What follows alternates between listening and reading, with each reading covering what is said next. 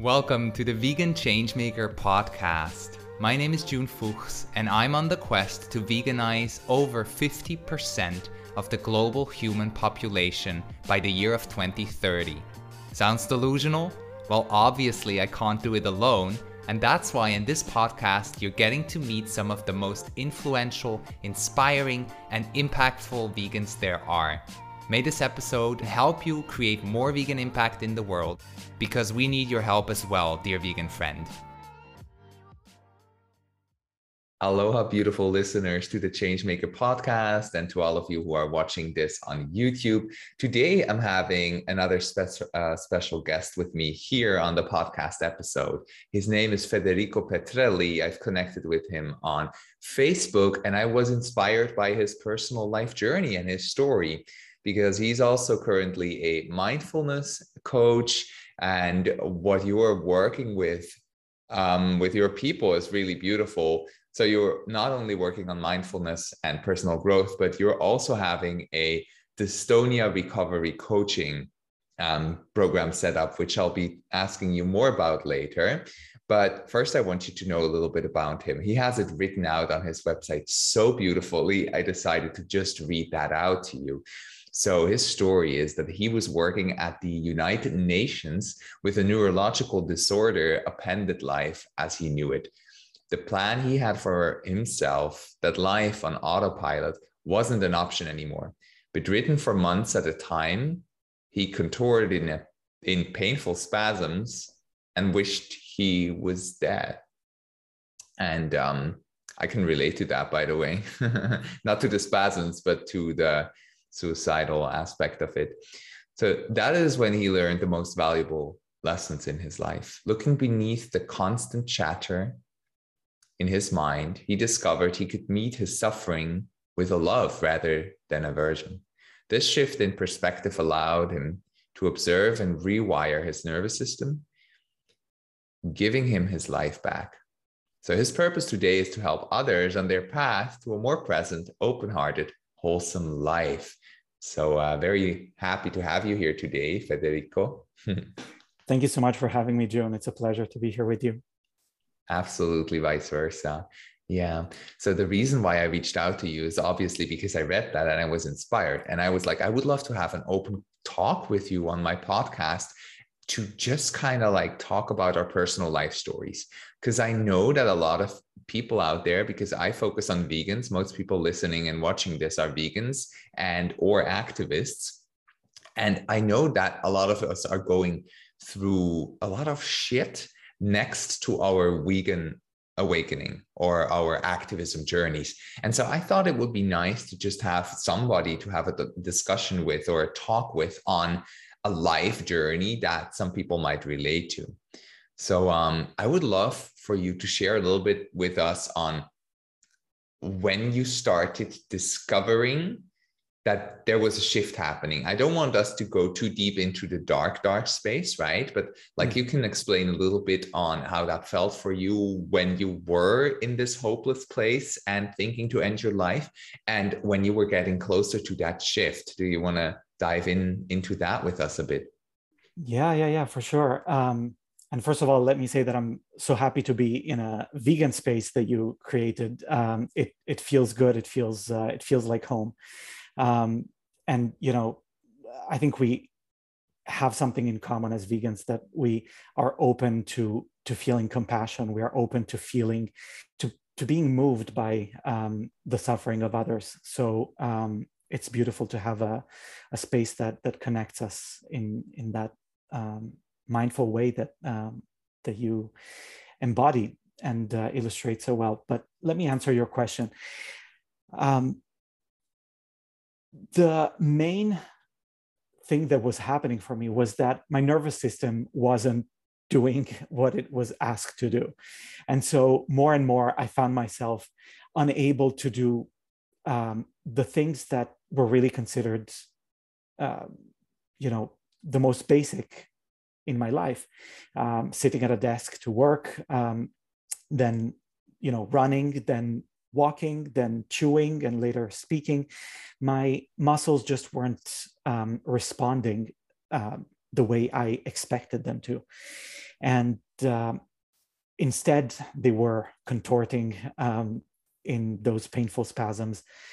And, you know, it wasn't something life-threatening, but that wasn't really life. And uh, the natural kind of immediate reaction that we all have when we're faced with suffering is aversion. We say, no, no, no, I don't want this. This sucks. This is awful. Let me think about something else. Let me distract myself. Let me, um, you know, drown myself in something that will numb the pain for me.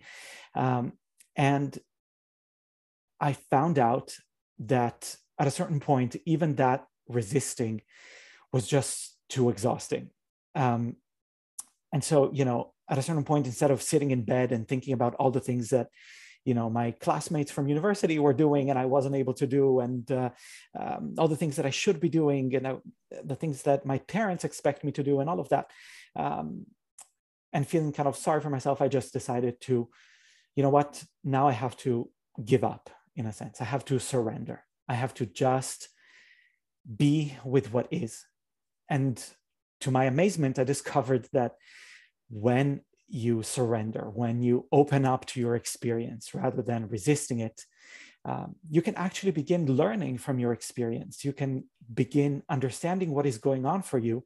And a whole space of freedom opens up because you're able to listen to something deeper and you're able to respond wisely rather than react um, through the emotional autopilot Um, that that we all develop, you know, growing up um, and and going through life.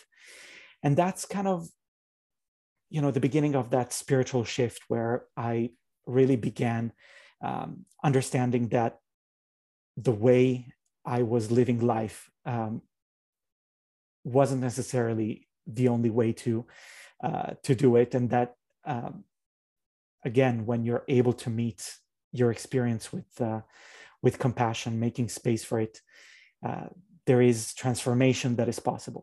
And so the transformation for me, you know, was multifaceted. First of all, I was able to learn what patterns my brain was using in, you know, in the way it uh, employed the muscles um, in the body. And I was able to understand what parts of me were overused, what parts were underused, and slowly downregulate the first and upregulate the second. And uh, if you were, if it were um, installing new softwares in the way um, I inhabited my own body. And little by little, you know, that ended up being the mechanisms that I used to uh, relate to trauma that um, I developed over the years, you know, facing homophobia, rejection from family, um, you know, you name it. Um, and this is the essence of what I ended up offering to, to people, uh, to clients and students, uh, both through the dystonia offering. How do I connect to myself so that there is more wholeness? Um, and also to the people um, that reach me through mindfulness work and meditation instruction and all of this. It's about wholeness. How do I welcome more of my experience with uh, with compassion and presence so that I can be more fully myself, so I don't have to push away the parts of me that um, that maybe I've been conditioned to um, to run away from. Yeah, because all of that is a part of your experience that you're here to experience, right? And I really love the way you say surrendering and accepting that process, accepting that part that's happening right now and making it an experience, because that's what it is. Like once we open the door to accept that something is happening to us that maybe doesn't feel likable, maybe it doesn't feel lovable yet, maybe it doesn't feel like we want this right now. If we, if we manage to overcome this thought pattern and just open the doors into that space and are like, okay, well, I might need to lay down for two weeks now and don't do anything but look inwards and feel myself. Okay, okay, that might suck because I was planning to do X, Y, Z and this and that. But at the same time, let me open that space. That's where I can also relate to some beautiful experiences, like a mid-ear infection that came from surfing. And it went so deep that when I would touch myself on the bottom of my left side neck, it would hurt like hell. So I went to a retreat space um, further up in the um, more midsection of Bali. I live down south now, and it was super calm there in the jungle. And I just laid for almost two weeks and I fasted and I laid and I was breathing and I didn't do shit, if you would call it that. But at the same time, I was investigating and healing, you know, by creating that space. So, so beautiful how you said that. And I believe that a lot of us vegans out there can relate to that from other personal processes, because that's really the door I want to open in this episode here is I want to open up that being a vegan and an activist in this world brings its challenges, but it's not the only challenges that it brings. We all have our own crazy, weird, interesting things that are happening and that we need to have a a conversation with somehow, that we need to have a new relationship with if we want to keep showing up as vegans and activists in this world and keep functioning. We got to open these doors. So I'm wondering, because originally I also reached out to you to talk about our own individual journeys with like coaching. How did we understand that this is an interesting concept, and how did we develop ourselves into this role and create a business like that? Because for both of us, it's based on our own absolute one hundred percent authentic life experiences, right? Like there's a lot of people out there that study stuff like we do and that offer that from study bases, which can be both great or terribly misleading. Same like people like us, you know, can be great or terrible, uh, terribly misleading. But what I always really value is when someone like you, Federico, sits in front of me and can tell me, I went through this shit and I figured some stuff out and I experimented it on my own body. And then I figured out that for other people, it functions similarly. So why would I withhold that gift of realization from them? Um, tell us a little bit about this first moments where you realize, oh, I have this, this gift. I want to start sharing this. And maybe the moment you signed your first client, maybe the moment the first couple of people came through to you on social media. How was that? Yeah. So that's uh, such a great question. Um, you know, when it comes to neurological disorders, and, you know, it goes well beyond dystonia to, you know, temporomandibular joint dysfunction and, uh, um, you know, dysautonomia and uh, A L S, a bunch of things. Um, there is this expectation in Western medicine that, uh, you know, you go to a doctor and the doctor is going to do something to you and you're going to be better. And with neurological disorders, um, and kind of diseases of the nervous system and so on, the key component is that you are the one who has to do the work, right? You have to do the work of re-inhabiting your body and no one else can do it for you. And so we are not ready for this. We're not programmed to think this way. We are not um, taught to expect that this is a possibility, um, that when there is a wound, we can actively work to heal it. And a lot of vegans perhaps, you know, came to veganism because of health reasons in the beginning, where they realized, oh, I don't need, you know, a doctor to prescribe ten different types of medication to bring down my cholesterol and uh, normalize my blood sugar and, and all of this. And so I realized that there is really a need to help people um, do the work that I was describing earlier. How do I re-inhabit my body from the inside out? Find out what parts of me I'm shutting out and what parts of me I'm, I'm overusing. And uh, no one really um, offers this. And, and so in the beginning, I was afraid that people would uh, accuse me of wanting to, you know, make money off of the backs of uh, um, sick people and things like that. And then at a certain point, you know, I, I let go of that as well. And I decided to, to just you know, post, um, you know, um, as much as I uh, as I felt was appropriate at any given time in relevant groups and so on, and saying, you know, this this is how I did it. I was in bed. I couldn't speak. I couldn't walk. Um, I did it this way. You want my help? Please join. And uh, I must say that generally speaking, the the reactions were um, were very positive. And so um, I ended up signing my first client uh, through um, one of these Facebook groups, and um, it ended up being, you know, um, an extremely transformative relationship for both of us, in that, you know, I really began to uh, to come into my role as um, as a coach, uh, as someone who, you know, cheers someone on in their journey of recovery, um, and and gives them the tool to to do the work of um, of growing and transforming.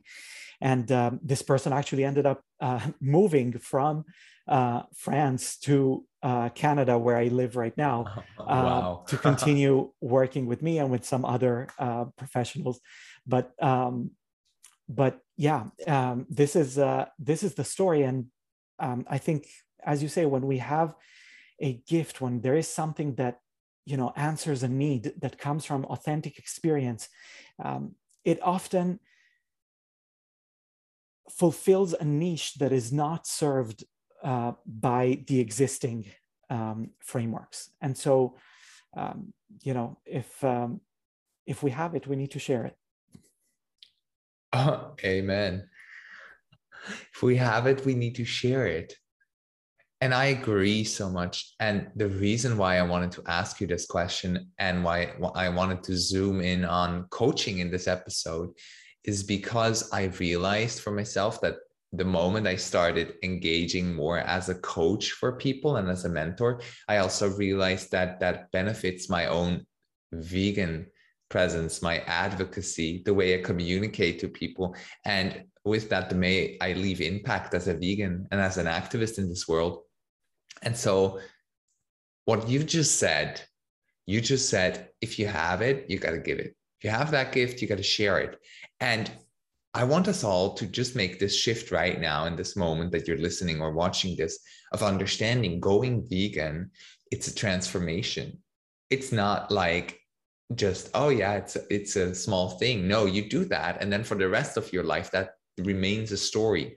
People will keep asking us. They do, right? They're like, why did you go vegan? Um, what, what was hardest to give up? Or I could never, or whatever, you know? And then you're like, well, actually, it is just a shift. You know, you're walking through a process. It is a shift. And as you have walked through that, you have accumulated a sense of wisdom that, again, is a gift to the world. So I started viewing all of the sudden vegans that were sharing their wisdom, or that were helping other people transform from non-vegans or not yet vegans into that state of veganism. Um, they're sharing a gift. They're sharing an experience there. And there are people that do that as a professional coaching business. There are activists that do that just from the heart and soul all the time, as much as they can, until they run into a burnout, right? And there's all of these different layers on how we can do that. And I think what I want all of us to understand is being vegan and having walked through that process is a gift to the world. So be aware that you can share that, but also be aware that you um, can be humble around it. You know, it's not something you need to force on people, because people seek transformation anyway, if they know it or not. At some point, they will come through if they're truly seeking a shift. And most people do. Most people want to become healthier. Most people want to become more compassionate, right? So being, viewing ourselves as vegans is also something that, hey, we have something to share. And if we manage to come from that point of view, instead of the point of view, I need to force my change that I walk through onto you right now, which obviously we all understand, because every day that somebody doesn't, you know, isn't vegan means there is more suffering contributed to our animal friends. Obviously, it's a it's a challenging thing where we have to grow some emotional resilience to manage through it. But at the same time, we're having this gift of the experience that we walk through. yeah, I just wanted to highlight that out and to give this new point of view to all of our vegan friends out there, right? Yeah. And, you know, what, what you say um, makes me think of, um, of the fact that a lot of us uh, who, who are moved by the suffering of, of animals um, have this disposition towards empathy, towards um, compassion, I should say, but often towards empathy. Um, difference being that, you know, with compassion, we're able to, um, to witness and feel um, somebody's suffering uh, without necessarily going on a ride that exhausts us, right? Um, and with empathy, we do go on that ride. And so um, it's, I guess, one of the biggest gifts that we can share as vegans is, in my eyes, the ability to show um, others that, you know, you can let yourself be touched by the suffering of, um, of a pig who lives in a tiny crate um, and, uh, you know, is swimming in her excrements her entire life. Um, that, you know, that animal wants to live and be happy uh, just like you, that it has, you know, a family uh, just like you, and and and so on. Um, that you can do all of this without being destroyed by the suffering that you that you witness. And so that training of uh, you know, moving from empathy to compassion and uh, and sharing, you know, that, hey, this is how I do it. It can be done. Um, you don't have to feel bad about yourself for not being vegan up to this point or what have you. You don't have to um, let yourself be crushed by, by that suffering. You can be with it and align your choices with, um, with what you see and feel um, over time. To me, that's the most valuable gift that we can offer as we, as we share. Yeah. Yeah. Couldn't agree more to that. And one thing that comes up for me when, when I look back, like on my journey with, with becoming vegan and stuff, it's been a real, it's been a long transformation. And I was vegetarian two and a half years before that. And I had some people around me that were vegan. And I think I told this story before somewhere in a video or something, but I'll keep it short. There was this one vegan who was showing up in my life. He was an activist, and he showed up in an extremely random place. Um, one train all of a sudden stopped. I was on my way back home from work, as all the other uh, five hundred people on that train, or even more, you know. And then we stopped all somewhere in the middle of nowhere, and we had to get on buses to get us to the city where the main train station was. And as we were waiting on buses, there was this guy far of, in front of the street doing like thumbs up, you know, like um, lifting, trying to get a lift. And in Switzerland, you don't see people do that. Everybody is managed. Everybody is arranged, you know. And he was kind of like this kind of hippie style, groovy person, mid mid forties or something, or mid thirties. I don't even know anymore. Um, today, he's actually a dear acquaintance of mine, but back then I didn't know him. So I walked up to him and I was like, what you're doing is cool. I'm going to join you. So I did the same thing, because those buses were always full, right? They were always filled. And then the next one, and we waited for, and we waited and we waited. All of a sudden we get this lift, and that person picks us up, you know, and then they drive us to the city. And then in that car, we have a conversation, and I was vegetarian and I was off eggs at that time. Of eggs and hardly any milk, because I just kind of like started puzzling the pieces together after two, two and a half years of vegetarianism. And all of a sudden he goes like, I'm vegan, I'm a vegan activist. And I go like, mm, I would never do that, you know? And he was like, well, that's okay. Two months later, I was vegan. Two months later, I, I was it. vegan. And, you know, the beautiful thing was, I'm getting goosebumps on my back as I say this. The beautiful thing was, like, he understood that I was walking the walk already, and he didn't feel the need to push or to force, because he saw this yeah. drive happening anyway.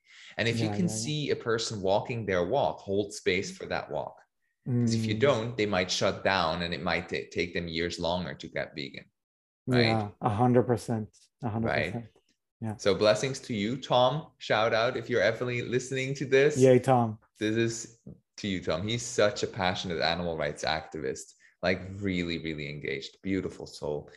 That's and such um, a beautiful story. Yeah, he held that space. And that kind of made me go like, he's an activist. He's fully out there. He was talking to me about demonstrations. Later, a year later, I was in demonstrations with him. I was working with him for an animal rights organization he has co-created and stuff. And so, well, beautiful bond, you know. So I think when we manage to hold space for somebody's process with also that sense of compassion, but not the emotional reaction, right? We're always having this emotional reaction to what we see out there. And then we can either choose to act directly from that emotional reaction. Oh, you're not vegan. Fuck you then, you know, you shit face. Or yeah. we can react from a place of compassion and feel like, okay, well, I'm, I'm feeling a bit of anger right now, but I'm not going to act from that. I'm just going to hold the space for my anger. Yeah. I'm going to hold the space for this person with their opinion for now. And I might drop a sentence that might sink in a little bit, you know, something a bit of like, well, I thought the same thing um, years before, but today I'm actually grateful that I'm vegan. And then they're going like, why the fuck would you be grateful for giving up those great foods? And at some yeah. point later on, they may be like, oh, I dig it. I get it. You know? Yeah, so yeah. the emotional response, and you said it so nicely, coming from empathy and going from there to compassion. And here's what I think help also elevates us as vegans and our impact in the world. When we do that, we make ourselves become capable to stay in it for the long run, right? I think like we can manage to stay in it for the long run if we are not consistently yeah. burning on these emotions, but manage to hold space for them, maybe in that discussion or outside of it, right? one hundred percent. You know, my, yeah. my teacher, Tara Brach, talks about responding rather than reacting. And, uh, you know, that's exactly what you're, what you're um, illustrating here is, uh, okay, I noticed that there is an emotional reaction. Um, I don't have to go with it. I can recognize it. Doesn't mean I have to act on it. And, uh, and then I can really, you know, assess the situation and find my wisest response, knowing that the person in front of me could have been me in the past before I realized and made the transition and so on. So. Wow. You mentioned your teacher. What's her name again? Yeah. Tara? Tara Brach. Yeah. Um, Tara Brach. Well, Tara Brach and Jack Kornfield and a few others, but those are Uh, the two main ones, yes. Wow, beautiful. Um, this brings me kind of like to another question that I intended to ask anyway. So like, I was wondering if you're open to share a bit about your valuable experiences with bringing in people that you consider teachers, because I know when we were growing up at school, we had teachers all over the place, but we were just assigned to them as they were assigned to us. Nobody was asked, do you like this person? Do you want to learn from them? You know, it was yeah. just how the, contra- the the society construct works and is built. But once I realized that I had a choice in choosing who I want to learn from, I was like, whoa, I can really thrive and learn from those people that I truly vibe and resonate with. So how was that for you? The first, let's let's share a little bit about the first experience you had with being mentored by somebody you chose to be mentored by. Yeah, you know, I'm reminded of um, of something a little bit different, but um, I don't know if you're familiar with the, the incredible um, gay writer Armistead Maupin, um, the author of uh, Tales of the City, um, and uh, you know, that whole ecosystem in San Francisco. Um, anyway, beautiful books, but um, in those books, you know, he has all these queer characters that find their home in San Francisco um, in the seventies and eighties and, you know, all the way up to this day. But um, he talks about uh, one's logical family as opposed to one's biological family, right? Um, and I love that so much. Um, and so it's kind of the same thing with, with the teachers and, you know, finding your tribe and finding the people that you really admire. And I think for a lot of us, you know, there's really a need to to find the the figures that we can look up to and admire and and learn from and want to, um, in a way, um, you know, imitate and um, and so on. Many of us, you know, in many aspects of our lives, especially those of us who are who are queer, haven't gotten the models um, in terms of parental figures or um, um, you know, um, teachers and, and um, just, you know, anyone who could model uh, what it could be for us to be, you know, the healthiest, fullest, um, most uh, kind of heartfelt version um, of, of ourselves. And so the process has been for me, and still continues to be, can I find someone who, who wants to live authentically, who wants to um, look within um, and not shy away from, from the difficult questions, who uh, who doesn't want to run away from um, you know from from the hard stuff, um, but rather wants to live in alignment with the truth that we aren't different, we aren't separate. Um, we are really, you know, waves of the of the same ocean, as uh, Thich Nhat Hanh would uh, would say. Um, and this kind of quest brought me to a lot of people that I met online, um, and kind of courses that uh, that I'm taking and have been um, taking for a while, like, you know, the certification uh, in in mindfulness. Uh, uh, Um, teacher, uh, th- this mindfulness teacher training. And so, you know, Tara Brach and Jack Kornfield are two kind of leaders in in, in the field. Um, but um, my mentor um, within the context of the course, um, you know, is someone who kind of just synchronistically and kind of serendipitously um, showed up um, in my life. I was kind of drawn to her, um, but, um, you know, I didn't know just how much Um, I would be able to learn from her, and just how much her experience would um, translate into valuable tools for me that are actionable, that help me transform my life. And so you asked about what the experience of mentoring um, has been, and it's really been this um, this recognition that, wow, there are people that have walked, you know, in shoes that are at the very least very similar to mine, and have cleared a path of clarity and uh, and understanding and growth. And okay, I can I can learn from this, I can benefit from this, and uh, um, and it doesn't mean that I have to put them on a pedestal or imagine that they're perfect, or that, you know, um, but the really good ones won't even pretend like they have to be on a pedestal, right? They'll they'll use the difficult parts of their experience to to show you, okay, here's how I deal with the difficult stuff. Here's how I um, here's how I work with it. So they don't try to kind of leapfrog over the the difficult stuff to show you this perfect image of themselves. Um, and um, and so, you know, this is one of the signs that that shows me, okay, this is someone that that I can really Um, learn from. So I hope this answers your question, um, uh, you know, albeit in a uh, longer uh, format than you had perhaps expected. No, absolutely not. And it, yes, it did answer. It didn't okay, blow the good. format. And yes, it did answer. Um, and I can relate so much.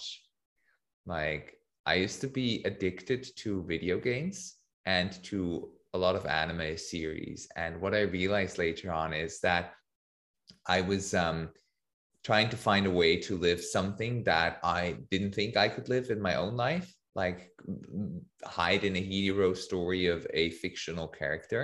And what I realized later on by reflecting on these, these specific video games that I played and the specific anime series that I used to watch, there was always this concept of, you know, um, an underdog, somebody who is kind of like being bullied, somebody who's not been accepted, finding his way to thrive at some point. And he's always being mentored through these amazing senseis. Naruto is an example, maybe you're familiar with it. And then you have these ninjas, and they have the senseis, they have their mentors. And um, and also in the video games, I would always look up to these mentors, because they were not untouchable, because you knew they would work directly with the people, but they would just be these books of wisdom that walk around and that have walked through experiences. And I looked up to that so much. And then at some point, when I hired my first in life mentor to guide me through a process, I was like, oh, that's exactly the same thing. That's exactly, that feels like this really cool feeling that I had every time when I would like play a video game and be like, oh, that's, this is a mentor archetype in that video game. Oh, I have somebody in real life right now. That's cool. And so I started investing most of my money actually into that, into mentorship. And sometimes it even get gotten to the point where I went broke because I invested so much money in it. I was like, I don't have any money anymore, but I'm learning so many great things. Yeah. And that allows you to make money later, right? Exactly. Uh, it allows you to, yeah. Exactly, exactly. That's the bigger picture. That's the long run. Yeah. Um, for me, I've covered all the bases with you that I wanted to talk about. And you're a phenomenal speaker. Like, I'm hanging on your lips, darling, when you're talking. It's really oh, beautiful. That's so kind of you. Thank you so much. And, yeah. uh, you know, it's mutual, and uh, it's, it feels so good to, to uh, be in dialogue with you. So um, I look forward to the next one. Absolutely. And everybody who's listening or watching, if you want to be in touch with Federico again, or more, or further, or even feel like you want to have him as a mentor role for you, I'll leave you with all the links to his contacts. Um, I reached out to him on Facebook, so I'll leave you to Facebook. He has a really beautiful website. I say that because the content is amazing, and I used to study graphic design. It's very pretty, so just take a look for that reason. Thank if you. you are not interested in working with him, take a look for that reason. I'll link it down in the show notes, in the bio of this video as well, so you'll be in touch. And um, same for me, I'll link my contacts down there as well, so you can reach out to me via Facebook or via my website as well. We're both open uh, to receive you and to see if there is a space for, for us to work with you, if we can truly serve you, right? Is there anything else, any last thing you want to tell to those people that might want to reach out to you, that might be curious, but maybe they have a little lost block or a lost often asked question that you could answer just now, because you know the questions people ask you? Yeah, thank you. That's such a good question. Well, first of all, um, just like you, uh, I'm always happy to, to chat with people, you know, even if uh, there isn't necessarily a clear idea of why um, we want, we may want to work together, and, and so on. So, um, you know, it's super easy to, to book uh, a time to chat with you or with me. Um, I've seen it on, on your website as well. And, um, and, you know, I think as far as I'm concerned, this work of being more fully who we are and welcoming our experience more fully so that we can grow from it is something that really we're all, in a way, or another um, dealing with. So uh, if you feel called, um, I, I look forward to connecting with you. And, uh, and thanks again, June, for, for the opportunity to share about all of this. Blessings, and thank you for joining in. And also thank you, everybody who's listening or watching this on YouTube. Please share it with people you think might learn from this as well. Don't withhold this beautiful information. Share the shit out of it. We are appreciative of that. And um, I'll see you in another episode, or video, or on the website, or Federico, will you see you? We'll see you. We'll hang out. Much love.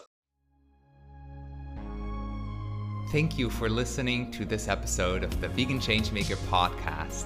Please share it with your friends, your family, your social network, and your loved ones. If you want to get your impact to the next level, I invite you to take the Vegan Impact Quiz.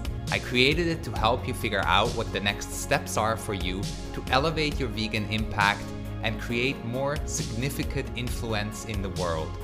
Check out the link, I left it for you in the show notes, and I'm curious to see where you're gonna land and what your next steps will be. Let's veganize this world together, dear vegan friend.